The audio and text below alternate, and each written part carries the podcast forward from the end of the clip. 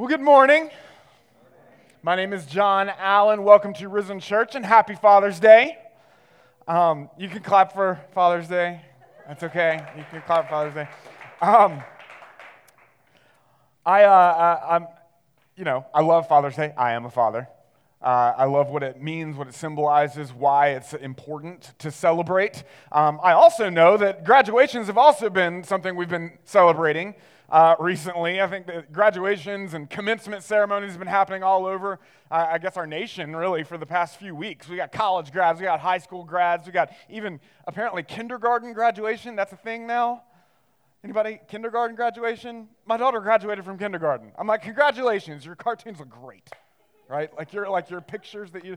Um, it's an accomplishment. We're, we're, we're very proud of her. So um, we also hope for more, right? So, um, but I think uh, one of the things that I love about the commencement season, right, is that you get all of these like ceremonies that come with commencement speakers and motivational speakers, right? You get these speeches, and, and sometimes it's a student, and sometimes it's a teacher, and sometimes even the big universities will draw in like a celebrity or a businessman who's been successful or a politician. Um, and my graduation actually had Dan Cathy speak uh, the CEO of Chick fil A. And he spoke at our graduation ceremony, and it was powerful, I guess. I don't remember anything about it at all because all I could think of was waffle fries the whole time. I'm like, now you're thinking of waffle fries right now, right? Let it go. It's Sunday. They are not open. Um, but again, the goal of the commencement speech, right? The goal of a commencement speech is to motivate the graduates and the people that are listening to go and do something great and change the world, right? You get some, some successful speaker up there and they say, Go and change the world like I did. Essentially, what it is, right? Even Dan Cathy, great guy, loved him. I'm thankful for the way he changed the world, right? We got chicken, we got waffle fries. His family crushed it, love it, right? Um, but I think there's a lot more to this, right? I think, again, oftentimes they give really good practical advice. Like 10 lessons learned to help you succeed in life.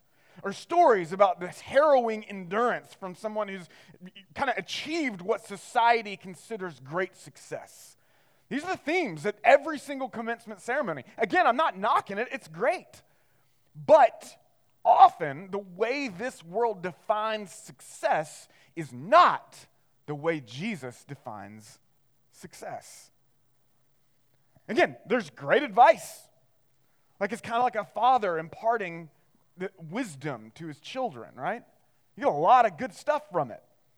But this Father's Day, as we continue in our series through the book of Colossians, we've come to a passage that I would consider to be one of, if not the greatest motivational speech of all time. Because what we're about to read isn't just motivating, it's truly, by every definition of the word, inspiring. Because it's not just an earthly father's advice, it's not just wisdom from someone who's done it well, it's wisdom that's being imparted from God the Father through the Apostle Paul. That's what we're about to read. So, Paul's going to cast a very fatherly vision for the church. And he's, he's going to show us what true success in this life even looks like. And he casts a vision for what true hope, what true life, what true victory, and true joy is all about. What really sets this message apart from all kind of the other motivational speeches is that he doesn't just give us 10 steps or like lessons in how to achieve riches and glory. That's not what he does. Instead, we're pointed to a victory that's already been won for us. It's completely counterintuitive.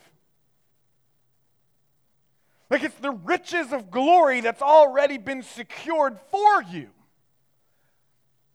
That's our motivation, which feels very odd. Like, how does that work? It's a victory already won. It's riches already secured. It's glory and hope already there. It's Christ in you the hope of glory. Not, not one day Christ will be in you. Not one day you will be with Christ. Now, Christ in you is your hope. Like he makes it clear that riches and hope of glory isn't something out there that we need to work hard to obtain. The riches and hope of glory for the Christian is Christ in you. Now you might say, it's the worst motivational speech ever. Like, how does that make you want to work hard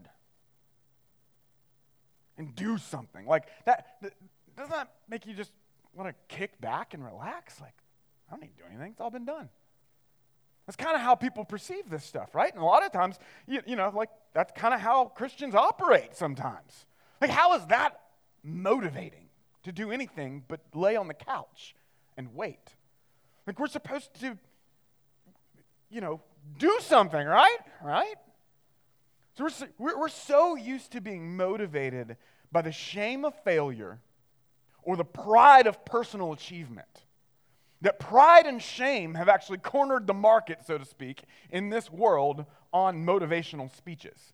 It's all we get in order to motivate you is your fear of failure or the pride you can achieve in success. Those are your options in this world. Just go to Barnes & Noble and look in the self-help section. That's all you're going to get. You'll even get a bunch of books labeled Christian under that banner.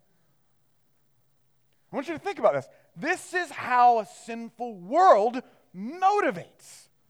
Like, how many times have you cursed yourself when you fall short? Right? Like, you mess up and then you just start berating yourself for being so dumb or so incompetent.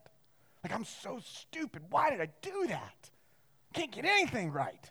I just can't win. So worthless. You miss that like PR in your CrossFit workout, or, or, or you don't get that interview just right, and you walk out just, ah, so dumb. Right? Hitting home, aren't I? Because the flip side of this is that when you ever succeed, if you ever succeed in life, and sometimes you think, I'll never succeed, cursing yourself, right? But when you ever do, if you ever do, then you take all the credit and puff up that old ego like a balloon.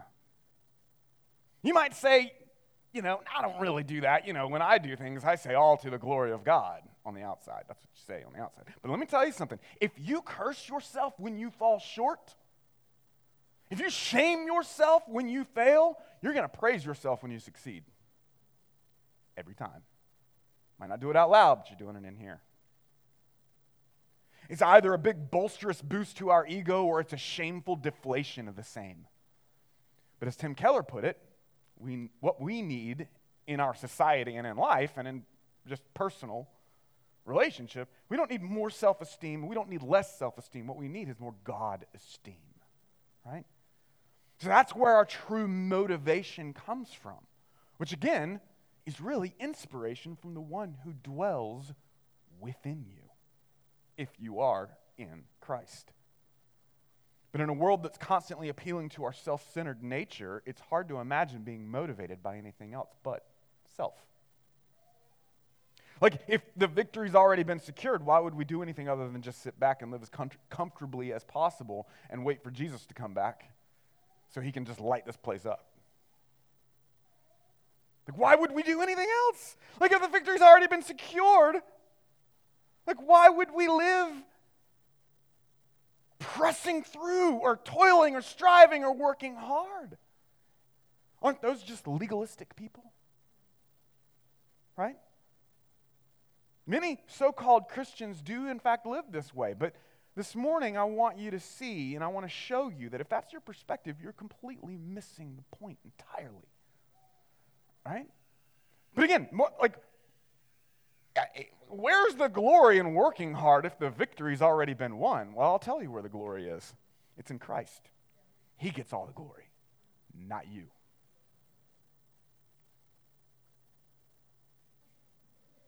Because that's where the glory belongs. Are you motivated for your glory or His glory? It's a good question, right?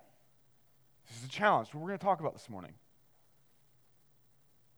Because if you know His worth, then His glory is the goal, and, and it becomes the drawing force on your life. Not the driving force, there's a difference, but the drawing force that says, Come to me.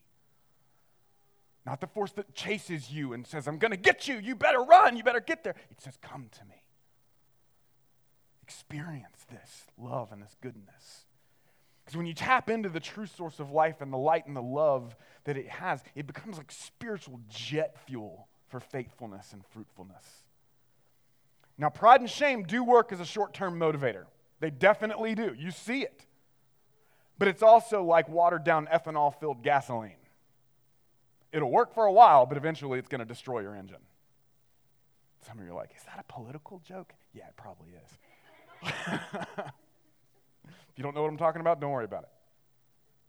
But the point, though, is that there, it's watered down. It doesn't have the power, there's sustainability. But the love for God's glory is like an everlasting supply of high octane jet fuel in comparison, right? And the Apostle Paul he, he put this on display in his life as a drink offering poured out for the glory of God. And it seems like a drink offering that just keeps on going. It's like he's tapped into something that just keeps on going and going, and he's just rejoicing in the midst of it all. And it's like, where did this come from? And what, like, what is going on? Like, he uses language like toiling and struggling, and yet it's all done from the position of victory won for him, not in an effort to win victory for himself. Huge difference. See, when you operate from a place of secure victory that's won for you on your behalf, life becomes about joyfully communing with the Spirit of God in what He's doing and what He's calling you into. And it becomes less about what you need to do to measure up. This is our co mission. It's not just our mission, this is our co mission. It's a cooperation and a participation in the greatest adventure and rescue story in history. Success then becomes about growing closer to Jesus in the process. It becomes about growing in love and humility and purity. And this life becomes an offering of joyful worship rather than this like distressed slog of worry and anxiety. Our goal is like, I want to stand before him and hear the well done, my good and faithful servant. Why? So I can feel awesome about myself or because I love the one I'm serving and I want to bring him glory? Big difference. But again, it doesn't mean that it's easy. Difficulty is part of the process of growth. So turn with me to Colossians 1, verse 24 through 29. We're going to continue in our series called Firmly Established. And so, as a roadmap for the rest of our time, we're going to look at what our commission is. Say what? Why we have this commission in the first place. Say why. And then we'll get really practical with how to go about fulfilling it. Say how. I'll tell you, just hold on. See what I did there? Ha ha! Father's Day, dad joke. All right. So, first, what is our commission? Which, and, and uh, what is our commission? Make mature disciples of Jesus. Wait, isn't that just for pastors? No. We'll talk about that. Why? So, what's the why behind the what? And this is the best part. Here's the why. You ready? I'm giving it to you up front. Christ in you, the hope of glory. That's the why. And then finally, how? How do we accomplish this commission? By toiling. Didn't see this coming. Toiling and struggling with all his energy that he powerfully works within me. That's scripture. We're going to read it together. So if you get nothing else from this, here's what I want you to get this morning. You ready? Here's what I want you to get Fruitfulness in your commission from God is the overflow. Say overflow. Fruitfulness in your commission from God is the overflow of faithfulness in your communion with God.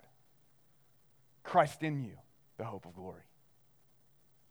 Fruitfulness in your commission from God is the overflow of faithfulness in your communion with God. Christ in you, the hope of glory. So look with me at Colossians 1. We're going to start with verse 24, and we'll read through it. First verse, though, we're going to break this thing down. Verse 24 says this Now I rejoice in my sufferings for your sake. What? I re- I rejoice in my sufferings for your sake, and in my flesh I am filling up what is lacking in Christ's afflictions for the sake of his body, that is the church. Huh. All right, stop right there. Let's break this thing down, because what? So it's important to remember that Paul is writing to the church in Colossae from prison here. He's in jail. And he's heard about all that God's doing in and through the Colossians. And although he's never been to Colossae, this ancient city, he doesn't know.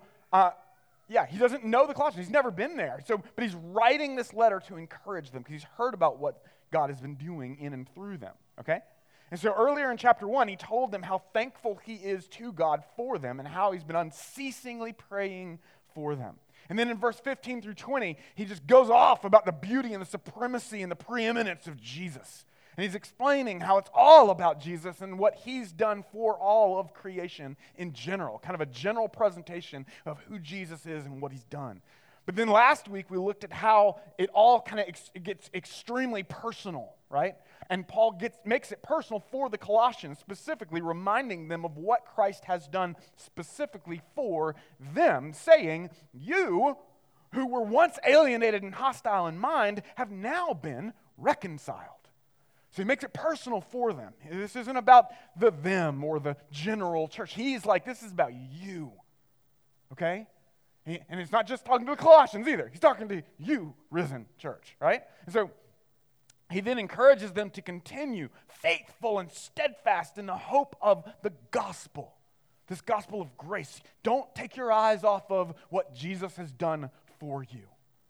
Stay steadfast in it. And it's in that sort of flow of thought here that Paul then gets even more personal so he goes from general and it's personal and directs it to them. And then he gets even more personal here and he begins to address his own circumstance, his own situation, and his own sort of identity in Christ. And the Colossians would have been pretty familiar with Paul's situation, maybe even a bit confused by it. Remember, he's in jail. Right? Like maybe they're wondering how this man, who's supposed to be God's man, is in prison and why he's suffering so much. Like, that doesn't seem to make sense. Look, if he's God's man, how could all these difficult things be happening? Doesn't God love him? How could he be suffering and having to endure? How, is, how could he be God's man, even an apostle? How does that work? Right? And so here, Paul takes the time to tell them what that's all about. And he says that he's filling up in his flesh what is lacking in Christ's affliction for the sake of the church, for your sake. And he's rejoicing in those sufferings because of that. Now, right out of the gate, like that's a hard concept to grasp. Like, why would anyone rejoice in their suffering? That doesn't make sense, especially to a self centered society, which wasn't just the society of Colossae, it's also the society of Virginia Beach, right? Like the goal of any culture that places self importance above all else is always comfort and convenience first, always. So the phrase rejoice in suffering is a hard concept to process because you, you need an entirely new framework. And that's the framework of the gospel.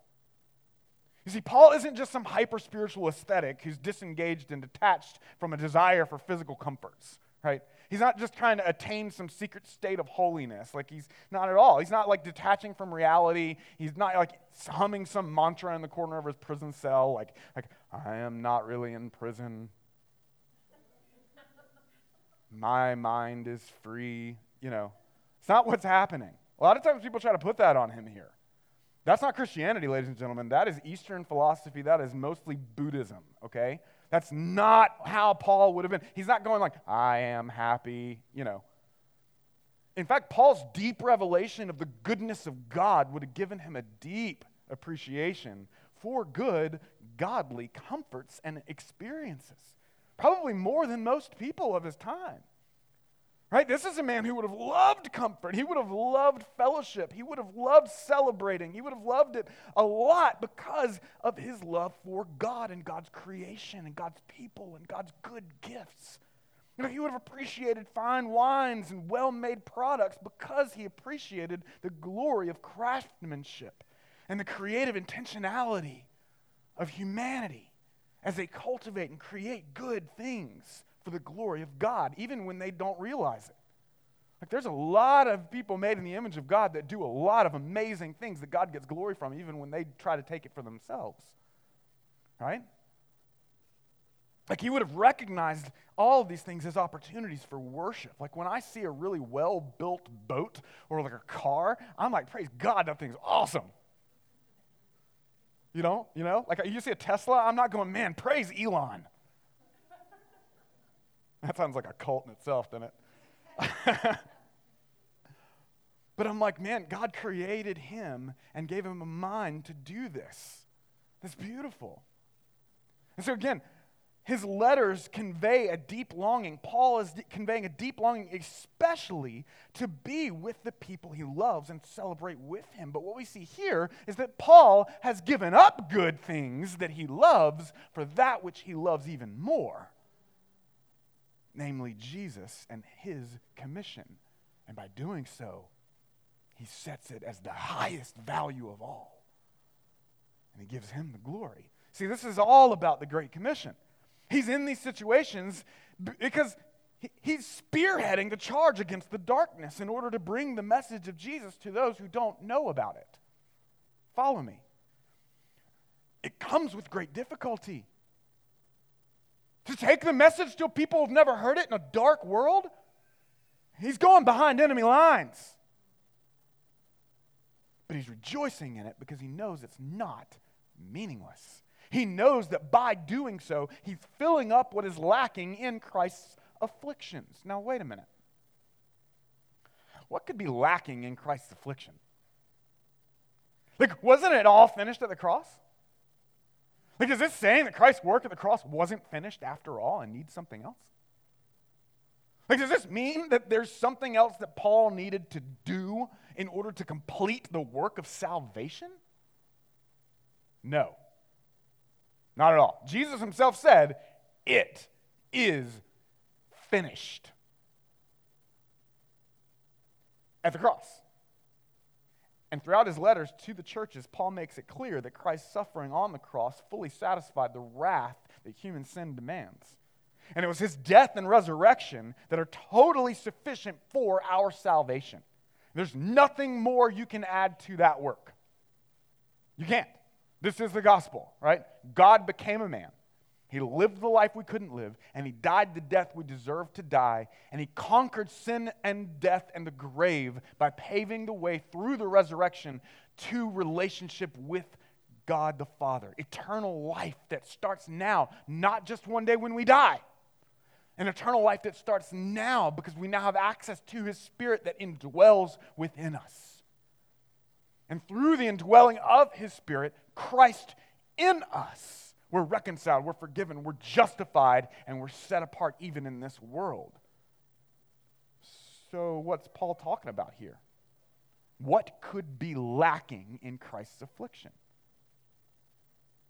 Well, God's desire is for those who are far from Him to be reconciled to Him. That's why you've been given the ministry of reconciliation, all of, all of you. And those who are far from Him remain far from him even after Christ died and rose from the grave for them. They still live in bondage. They still live behind enemy lines. They live in the realm of darkness, unreconciled and lost and spiritually even depraved. This is our commission. This is our great purpose, right? This is the purpose that Paul's talking about here. This is what defines his life. It's the Great Commission. Matthew 28, verse 18 through 20.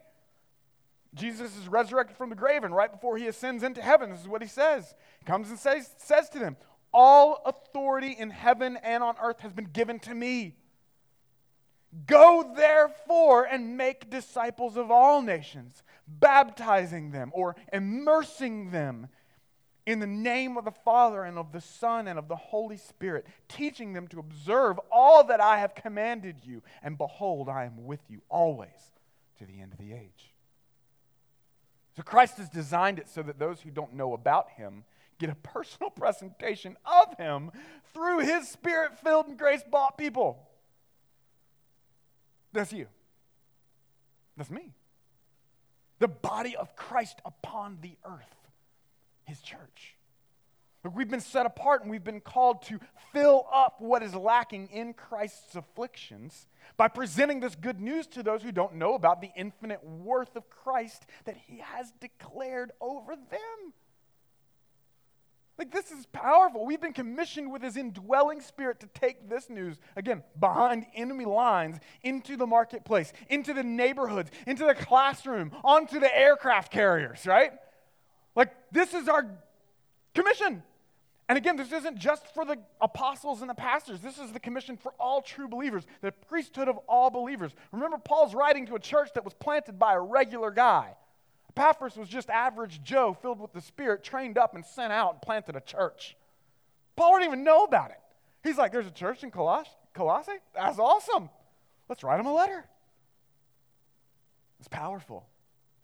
This is how the gospel goes forward, and this is how the kingdom advances. Not through the super apostles, but through the everyday spirit filled people of God who take his word and presence seriously and love his glory more than they love their own. When we do this, we begin to act like him. We begin to lay aside that which we love for that which we love even more. Isn't that what Jesus did when he came down? Not because we're so holy and it's so hard, but because he's so worthy. Because he's our motivation, because he's our inspiration. Just as Jesus endured the cross for the joy that was set before him, we are able to endure as well for the joy not only that's set before us, but now for the joy that's emanating within us. That's powerful. So, to answer the first question, what is our commission? Make mature disciples of Jesus. When you look back at the Great Commission, it says, Make disciples of all nations, immersing them, baptizing them in the name of the Father, the Son, and the Holy Spirit, and teaching them to observe all, not part, not just a phrase, not just getting them to raise their hand, not just saying, like, okay, are you in? Cool, can I get a check mark so I can raise some money? No. Make disciples of them, bring them into maturity. That's what he's calling us to. Right? It's called the local church. You do this in community. To make mature disciples of Jesus, it's difficult, but it's not a drudgery. It's a joy. It's an honor. It's not easy, but there's nothing like it. Some of you may be sitting here again thinking, is this like a pastor's conference? Like, are you trying to get me to be a pastor? No. I'm trying to get you, get you to operate as a Christian. Right? And why? Because of Christ in you, the hope of glory. Not so you can be saved, but because you are. Right? There's only one truly good thing. Hear this. There's only one. I've told some of you before this. This when I heard this, it blew my mind. There's only one truly good thing that we get to experience in this life that we don't get to experience in heaven. For eternity. Only one good thing that we get to do now in this blip on the eternal radar that we'll never get the opportunity to do again, and that is leading someone to salvation in Christ and seeing them grow up into maturity. Leading someone to salvation. There's nothing like it, and you will never get to do it again. This is a blip on the eternal radar. Now, now is what we will celebrate forever because of what Christ gets, has invited us to partner with Him in. There's nothing like it, man. This is the greatest honor I can think of to participate with the Holy Spirit in the greatest rescue mission in eternity. And again, he doesn't just send us out to do it alone. He co-missions us to partner with him and one another in this for his glory. So that's the what. Which leads me now to the why behind the what. So it's not just to go and do this, it's a why right? I want you to see what we're after here. Why? Christ in you, the hope of glory. That you get this in you, right? Look at verse 25 through 27. Colossians 1, verse 25. Look at this. So he says, I'm doing all of this for the sake of Christ's body, which is the church. Of which I became a minister according to the stewardship from God that was given to me for you, to make the word of God fully known, the mystery hidden for ages and generations, but now revealed to his saints. Now, again, I want to clarify something. It's easy to read this and think, well, this is clearly, again, this is just talking about professional ministers, right? But the word here for minister is a Greek word that simply means to serve, servant. And it's applied to all of God's people as ministers of reconciliation. It's not a title here, right? In this section, if Paul were going to use an official title or like an office here, he would refer to himself as an apostle. But he doesn't. He talks about a stewardship that's been given to all who've had the word of God made known to them. Have you had the word of God made known to you? To you? If you haven't, sit tight. We're going to right now. That's what we're doing making this known. Now go. Right? It's for all the saints. And again, that term saint, you see how we try to find ways out of this? That term saint is not a term for like super Christians, it's just a term for Christians. Like, again, that term saint is simply a reference to spirit filled believers. It's not like a select few of spiritual elites. Every single grace bought, spirit filled believer is a saint according to the Bible. Verse 27, look at verse 27. To them, God chose to make known how great among the Gentiles are the riches of the glory of this mystery, which is Christ in you, the hope of glory. To those that don't know him, you get to share him. This life in Christ you get to share with each other and your city and beyond. All right, let's hone in here. Because this is the why behind the what for everything. Often, when people think about the hope of glory, they think about a far off future hope that is in heaven one day, right? Eternal life. It starts when you die, right? Nope.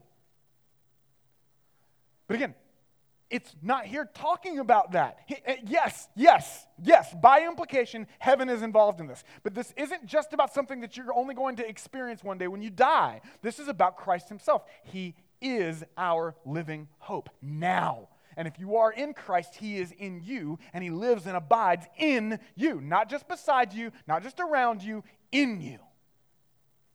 1 John 4:13 puts it like this by this we know that we abide. Say, abide. Abide in him and he in us. To get that vision. It's kind of hard because it's like he's in me, but I'm in him, but he's also in me. But I'm in him and he's in me. There's like a deep unity that he's trying to communicate here.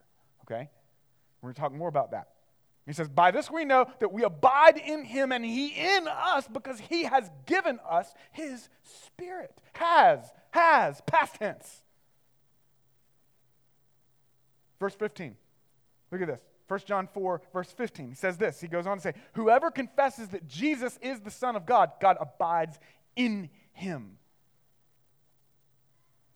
And he in God. 1 Corinthians 6, 19 through 20, Paul puts it like this Or do you not know that your body is a temple of the Holy Spirit within you, whom you have from God? You are not your own, for you were bought with a price. So glorify God in your body.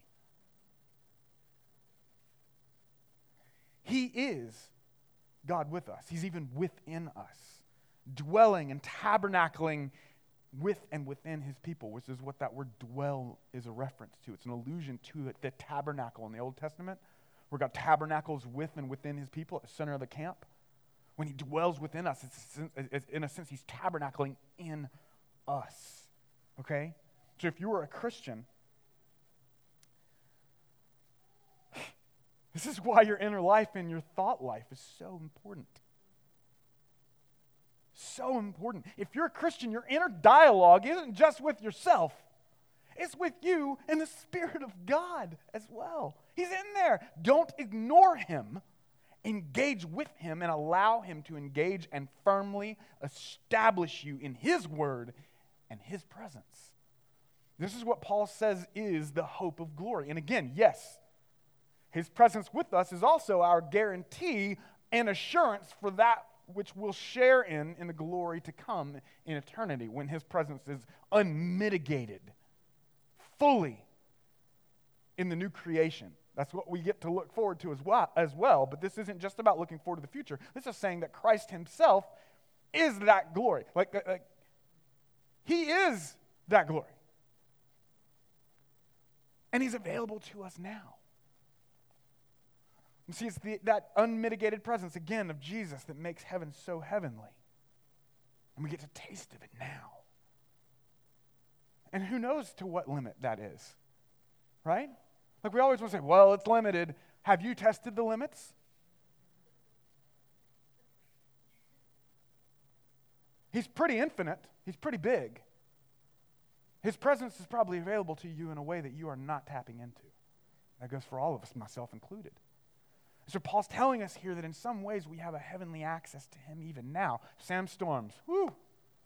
He puts it like this. Can you guys see the screen? I want to make sure. Can you guys see the screen past the whiteboard? No? Here we go. Dun, dun, dun, dun. This is coming up next. All right. Sam puts, puts it like this He says, The glory for which we long, the glory that makes all suffering and pain and disappointment in this life unworthy of comparison, is the person and presence of Jesus Christ Himself. He is our glory. Being with Him, to know Him, to see Him, to relish and rejoice in His beauty is the glory for which we hope.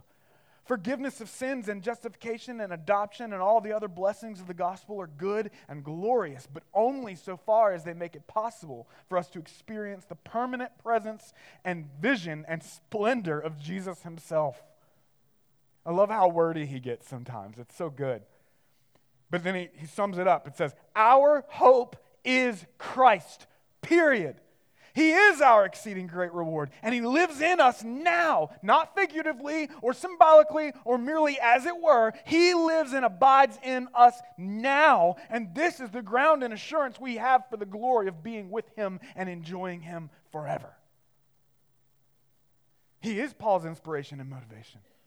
His experience and love for the glory and presence of God is his why behind the what. His hope of glory isn't in a job. It's not in a promotion. It's not in a big house. It's not in having enough kids. It's not in getting married. It's not in achieving that breakthrough in this life so he can be more comfortable. No. In Philippians 3, verse 7 through 8, Paul says this But whatever gain I had, which he had a lot, he actually goes into it. You can read it in chapter 3 of Philippians. He says, Whatever gain I had, worldly successes, he was crushing it. Is, he says, I counted it as loss for the sake of Christ. Indeed, I count everything as loss because of the surpassing worth. Say, surpassing worth of knowing Christ Jesus, my Lord. Again, for his sake, he uses that language a lot, right? For the sake of something else, for the sake of the church, for the sake of Jesus. For his sake, I have suffered the loss of all things and count them as rubbish in order that I may gain Christ. That word used for rubbish in the Greek is the most intense word in the Greek language for feces. You figure out what he's saying. Right? Rubbish is kind of a really watered down translation. Rubbish. No. Paul's saying, I've tasted the heights of the ego trip this world has to offer, and it's all raw sewage. It's waste. Lose it. Send it out. Be done with it.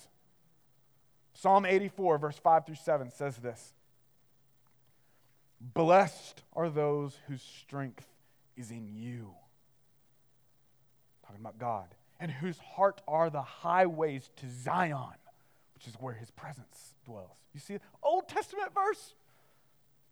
Their, their hearts are the highways to Zion. He's in you as they go through the valley of Baca, which was a dry, arid area, they make it a place of springs. Why? Because he's in you. The early rain also covers it with pools. They go from strength to strength. Each one appears before God in Zion. It's talking about his presence. You see, this doesn't, doesn't cause us to check out from the world. The world is watered through the overflow of our relationship in Christ. That's what it's saying. You don't check out. It gives you inspiration and motivation to enter in, to engage and endure just as Jesus did. Which leads me to the final point here, which is how we're to accomplish the mission. You ready? Here we go. Is, a lot of people don't like this one.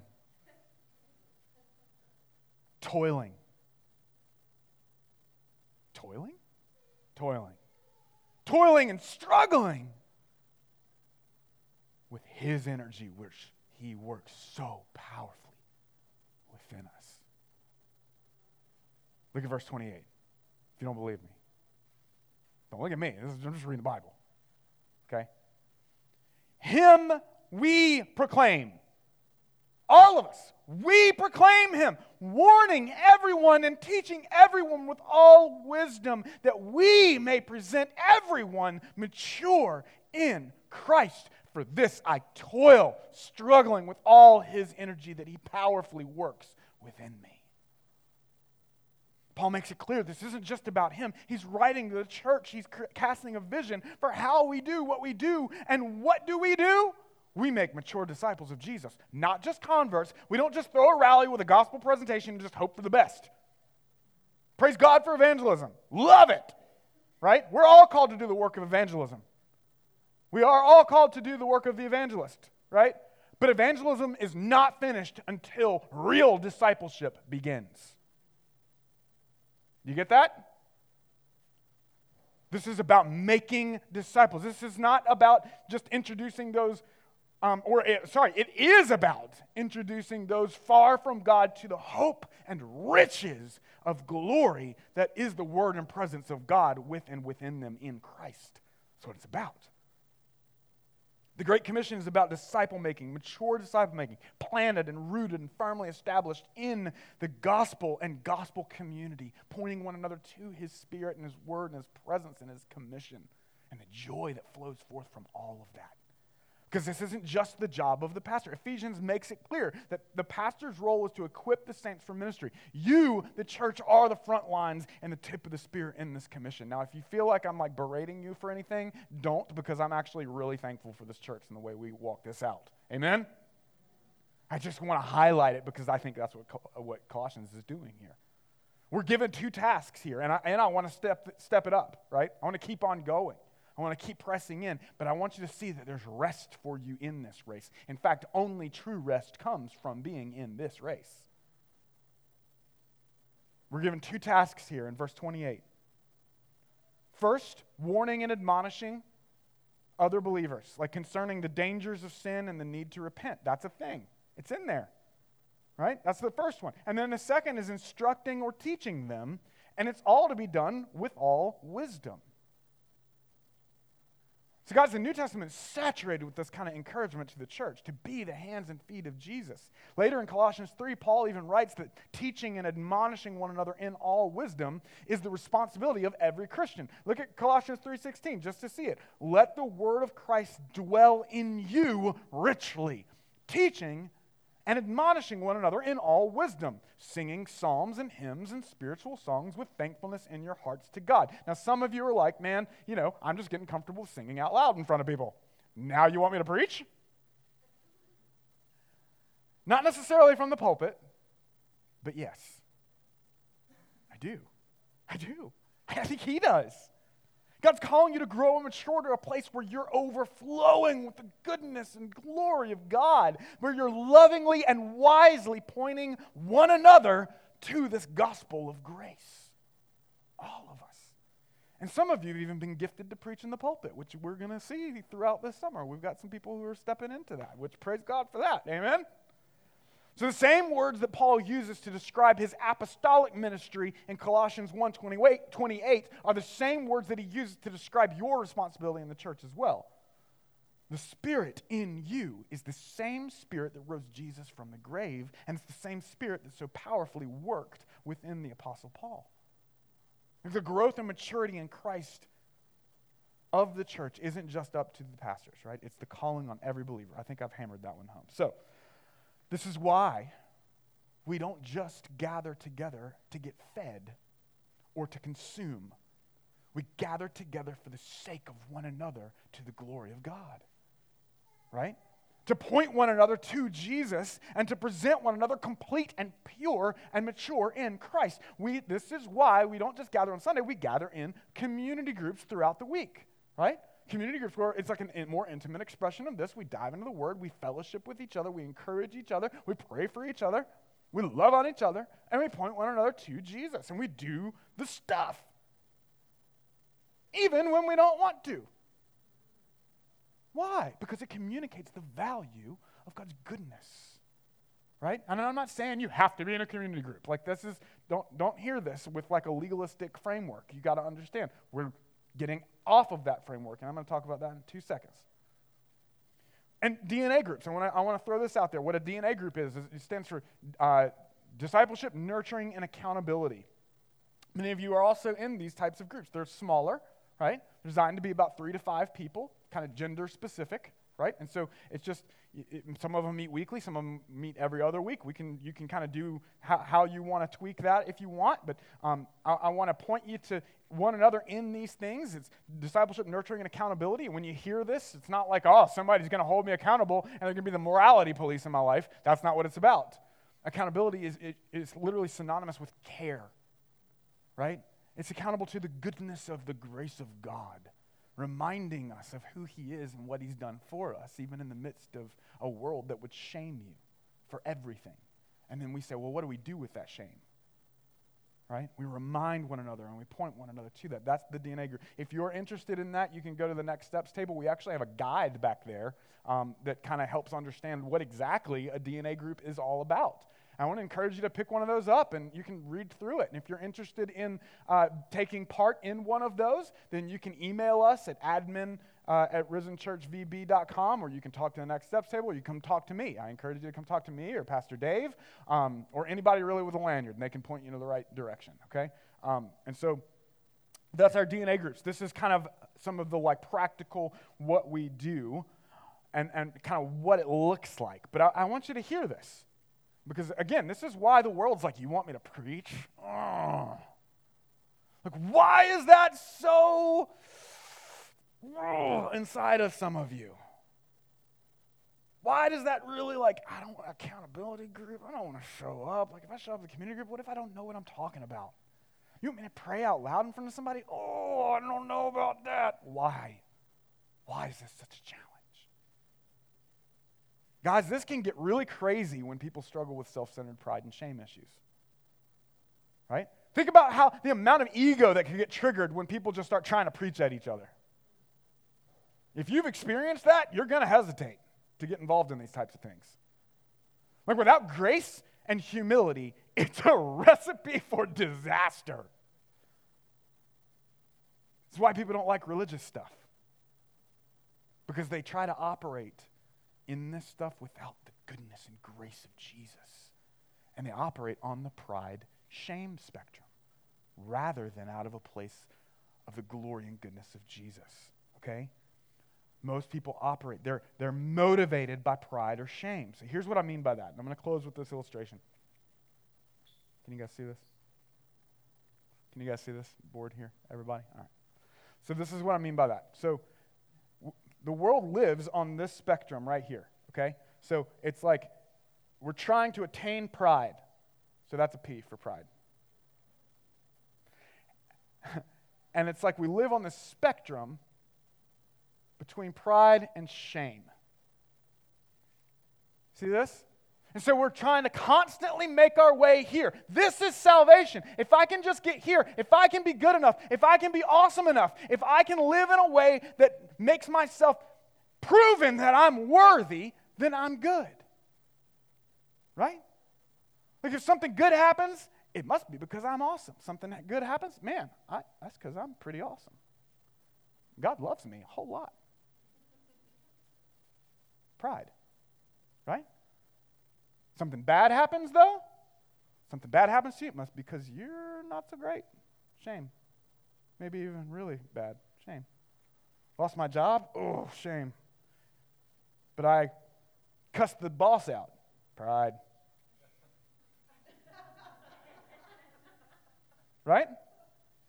Like I got in a fight with my wife. Oh, shame. But I won. Ha! Pride. Think about that. Like if something bad happens, if something good happens, this is where we live. If I had a quiet time, pride. If I went to church, pride. If I went to community group, pride. Man, I am great. God loves me. But I missed it. Shame. Somebody said something to me at church, pride. Somebody didn't say something to me at church, shame. You see this? We live on this paradigm.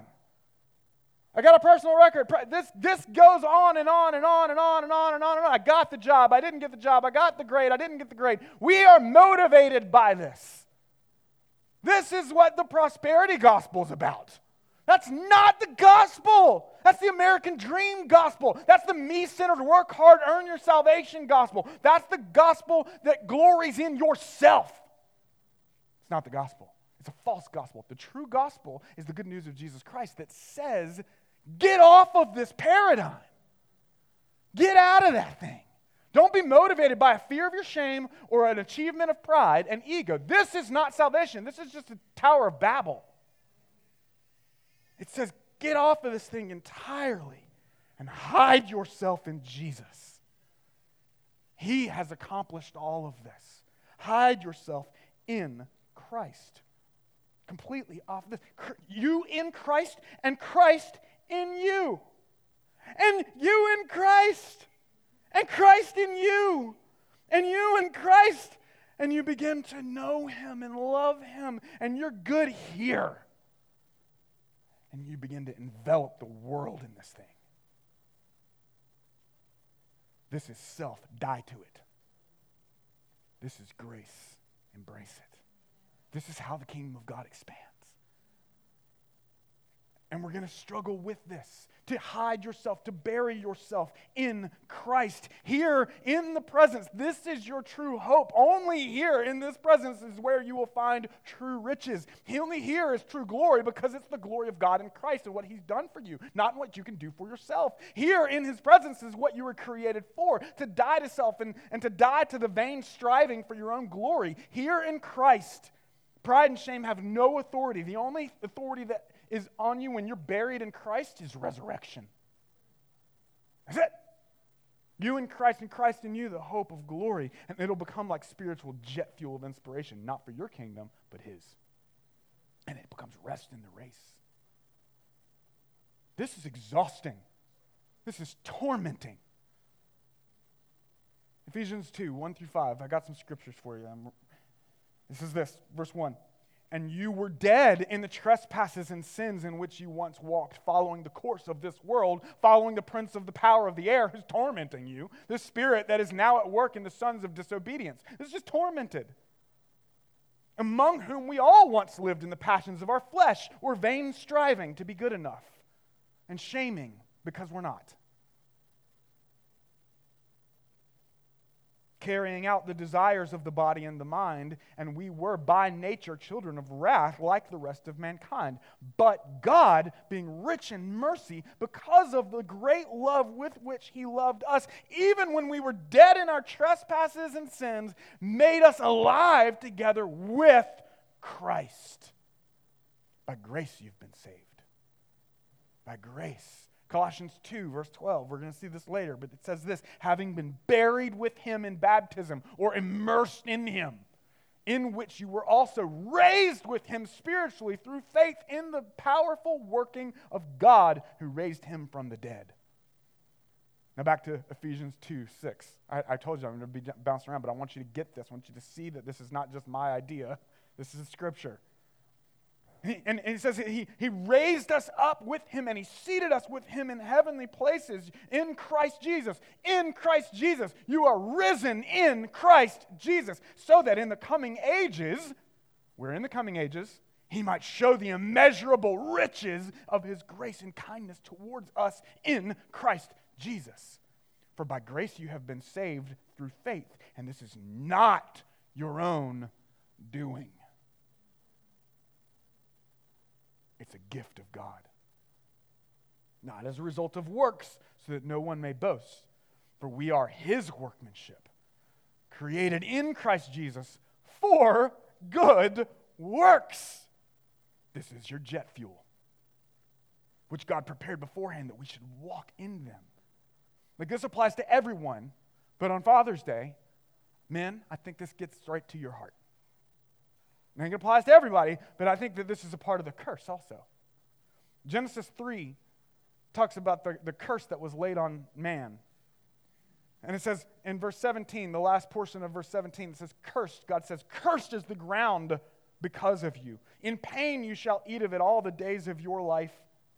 Thorns and thistles it shall bring forth for you, and you shall eat the plants of the field. By the sweat of your face you shall eat bread, till you return to the ground, for out of it you were taken, for you are dust, and to dust you shall return. If that's depressing, it should be. Right? Toiling, striving, struggling. What does it produce? What does it mean? Meaningless, vanity, dust frustration, heartache, shame, sometimes pride, but then that pride goes before the fall into shame. Fruitless vanity, vanity, vanity. It's all vanity, said Solomon in Ecclesiastes 1. And then verse 3 of Ecclesiastes 1, he says this What does man gain by all the toil at which he toils under the sun? Nothing feels enough because it's not. I feel cursed when I do bad. I curse myself with shame in order to achieve and work harder you're so stupid. Shame, shame, shame, shame, shame, shame, shame, shame. Toxic. But then out of an anxious fear of failure, you strive and you achieve, and you're proud of yourself. Then what? Pride, which always goes before the fall. Shame. You've only built your little Tower of Babel in vainglory. So what's the solution? What's the answer? It's the good news of Jesus Christ. Now follow me. I'm going to wrap this thing up, I promise. God created you to cultivate and create, to work and be fruitful and multiply. Work itself is not a result of sin. Work is a good thing given by God even before the fall in the garden. Before sin entered the world, God gave Adam work and he said it's good. Why is it good? Because it was fruitful. His work was fruitful. Work is not the result of sin in the fall, fruitless work is. But most people don't realize that Jesus has broken the curse of Genesis 3. Don't twist this. This doesn't mean, oh, Jesus now makes all my work fruitful. Jesus now wants to expand my kingdom. Nope. He wants you to align with his work the expansion of his kingdom, which is always fruitful. Here's what I mean by that. Doesn't mean he's going to grow our church to 500,000 people tomorrow. Okay? That'd be great. Maybe it wouldn't. I don't know. 500,000 a lot, Dave. Huh? um, but, here, but the point here is that work, that, that this is what he did when he broke the curse. God became a man and he worked. By the Spirit of the Lord, he proclaimed good news to the poor, liberty to the captives, recovering of sight to the blind, and he set at liberty those who were oppressed, and he proclaimed to them the year of the Lord's favor and grace. By the sweat of his brow, Jesus worked. He toiled. Jesus struggled to bring the gospel of the kingdom into this world. Luke 22, verse 44, even says that he sweat blood. No man has ever worked as hard as Jesus. And the fruit of his labors, what were the fruit of his labors? Thorns and thistles. The very symbol of the curse of man was placed upon his head in the crown of thorns. He was crowned with the curse and crucified. And yet, by his wounds, we are healed. He broke the curse, and his labor did indeed produce fruit. He was successful. Where we couldn't, he succeeded. He has the victory. Therefore, we now operate not for victory, but from victory in him. He has that victory. Romans 5, verse 1 through 5. Therefore, since we have been justified by faith, we have peace with God through our Lord Jesus Christ. We're not in this, we're here. We're in Him. Through Him, we have also obtained access by faith into this grace in which we stand. We rejoice in hope of the glory of God. Not only that, but we rejoice in our suffering. Sound familiar? Knowing that suffering produces endurance, and endurance produces character, and character produces hope. And hope does not put us to shame because God's love has been poured into our hearts through the Holy Spirit who has been given to us. We don't live here, we live here. We live here. Because of Christ, our work, our labors, our toiling, our striving does in fact produce fruit, and it's all acceptable to God. It's pleasing to Him because it's from Him. Even when it feels frustrated in this life, our faithfulness and obedience to Him draws us closer to Him and it brings Him glory. His victory on the cross and breaking of the curse wasn't so you could be victorious in everything you build in your own kingdoms. That's just going back to slavery. That's going back to Egypt kind of stuff, right? Like, that's just going back to the tormenting slavery of the pride shame spectrum.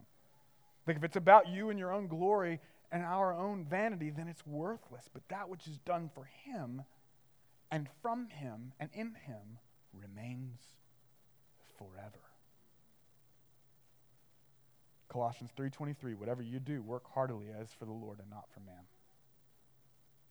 Because of Christ we're not just dust and ashes.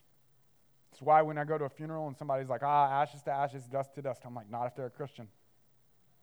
You will not hear me proclaim that over a gravesite. You know why? You're more than just ashes and dust. The Spirit of God lives in you, and there is resurrection. This is vanity, ashes, and dust. This is glory, and it's His.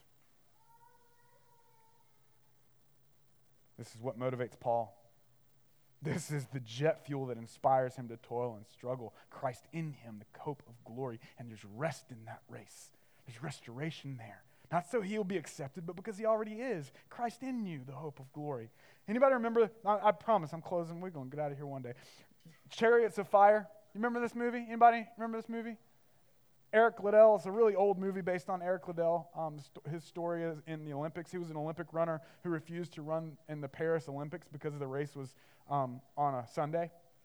He was fa- favored to win it, but he wouldn't do it, right? And, and he realized that he couldn't bring God glory when running on that Sunday. Like that wasn't about him. His motivation was God's glory. Here's how he put it in the movie. He says this I believe God made me for a purpose, but he also made me fast. And when I run, I feel his ple- pre- listen. What was that? I believe God made me for a purpose, but he also made me fast. And when I run, I feel his pleasure. Running wasn't his purpose. It was simply one way he could please God. That was his motivation to run. It was the glory of God. Liddell's top competitor was a man, though, named Harold Abrahams, a man who was extremely fast also. But listen to the way he describes his obsession with running. He says, I will raise my eyes and look down that corridor, four feet wide, with only 10 seconds to justify my whole existence. Is this how you live your life? Running was all about himself. Running was his salvation, the need to be the best, the need to justify his own existence, to attain glory for himself. If he won, pride. If he failed, shame. That's a toxic and tormented way to live. It's a cursed way to live. Jesus offers something better. No, Jesus offers someone better himself. This is grace. This is the gospel. For this I toil, struggling with all his energy that works so powerfully within me. He wants everyone to know what he knows and the way he knows him. So, what motivates you? Where is your hope? Is it in yourself or is it in Christ? When you work, when you labor, is it an offering of worship in response to his glory or is it an effort to justify your existence? Can you rest in him? Talk to him, walk with him, be at peace with him. Christ in you, he's in you.